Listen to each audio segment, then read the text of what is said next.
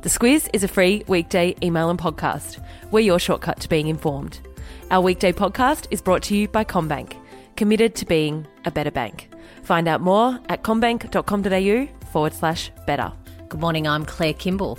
And I'm Kate Watson. It's Tuesday, the 28th of May.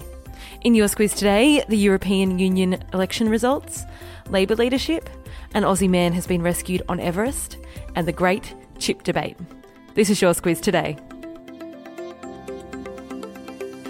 The European Union election results are in the Claire, and there's a trend, but it's it's not linear. It's just away from the centre. Yeah, the incumbent parties that have really uh, had a hold on power there in that European Union didn't get the support that they've had in the past. And the result is that the centre uh, ruling parties, um, centre right's European People's Party and the centre left's Socialist and Democrats, have scored about 43% of the vote. That's about 10% down of, on what they had last parliament. Uh, and it means that they lose their combined majority. Uh, on the rise were right wing nationalist parties. Uh, the Greens also were up about 10% and Liberal parties as well. So there's a coalition that needs to be struck to have power in that parliament. And it's just really emblematic of a shift away from mainstream politics, uh, not just in this circumstance, but of course across a number of countries in Europe. And uh, because Brexit is not finalised, the UK was able to vote, and Claire, the Brexit Party received the most support. It did. It had a, a good outing. That's Nigel Farage, who's quite a controversial and divisive um, political character there. He uh, swept up quite a few votes, and yeah, it's one of those ironies of this European Parliament where uh, people go and sit in it who are completely opposed to the concept. Brexit's deadline is now 31st of October, of course, just if you needed a reminder. Anthony Albanese will be the leader of the Federal Labor Party here in Australia, Claire, with Richard Marles from Geelong, his deputy. That seems to be where they're heading. They've got a little bit of a process to go through, but it's pretty much a done deal. Anthony Albanese yesterday said that he wanted to be a constructive force in politics, that Australians are suffering from conflict fatigue, uh, that he wasn't um, looking to be that sort of wrecking character. Uh, lots of um, political leaders have said that in the past, so we'll wait and see whether that plays out. Second day in a row, we're talking about Mount Everest. An Aussie man has been rescued and is recovering in a Nepalese hospital while the complaints of lineups and queuing at the top continue.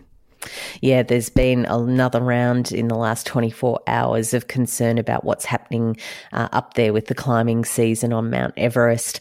Uh, there's very experienced climbers who are saying that uh, it's very dangerous. Um, one described it as a pressure cooker, uh, and there's a link in the email to an Instagram post from someone who's just done the climb and said that it was everything that you read in the sensational headlines that uh, they're stepping over bodies, people literally dying in in front of them and there's lineups and chaos. So it doesn't sound like a particularly uh, good situation there. No, that Aussie man has not yet been named.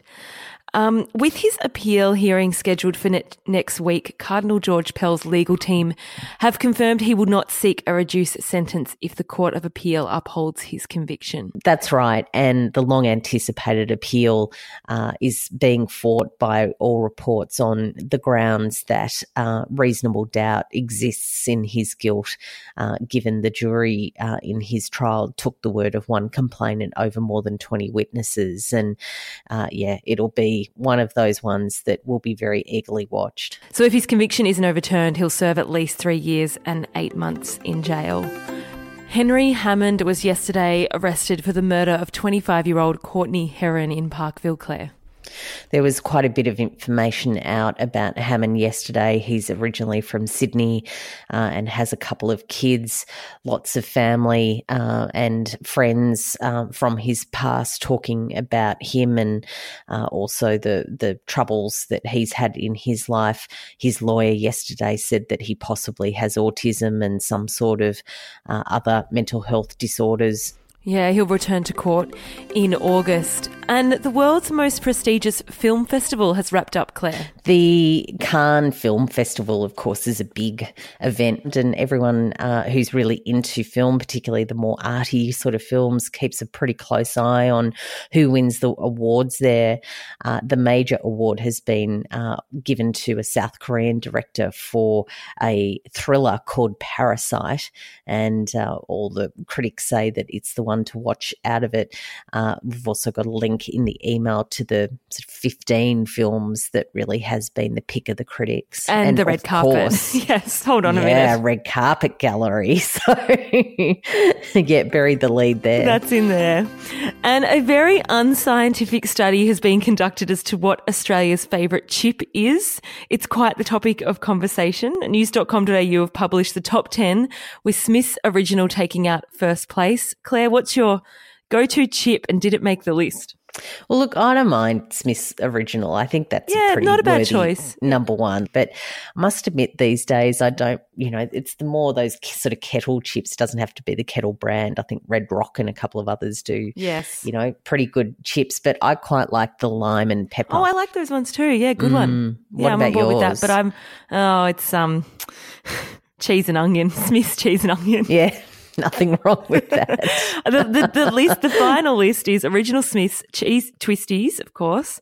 Although there is some disagreement as to whether it's a chip or not. It's not a chip. Yeah, it's a cheese flavored snack. Well, you won't like the rest. Salt and vinegar Smith's, original Pringles, Cheezels, salt and balsamic vinegar Red Rock Deli. They're in there. Light and tangy chili kettle burger rings. Another another controversial one. Yeah. And honey soy chicken at Red Rock Deli. And we've talked about chips for way too long. What's the subject line?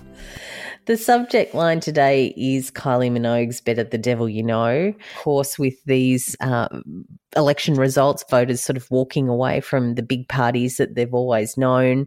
Uh, they're certainly warning that, um, yeah, sometimes it is the better, better the devil you know. Mm-hmm. But it's Kylie Minogue's birthday today. Oh, happy birthday. How old would she be? She is 51. She turned 50 last year. Oh, I remember that actually.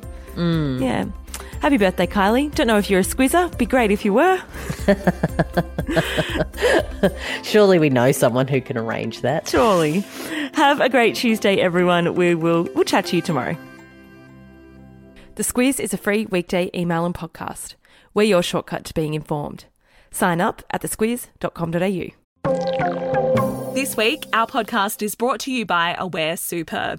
As one of Australia's largest profit for member super funds, they have a range of helpful tools, like their My Retirement Planner, which allows you to see how much you'll need for retirement and provides an easy to understand plan of how to get there. And better still, it's free for all. Read the PDS and TMD at aware.com.au.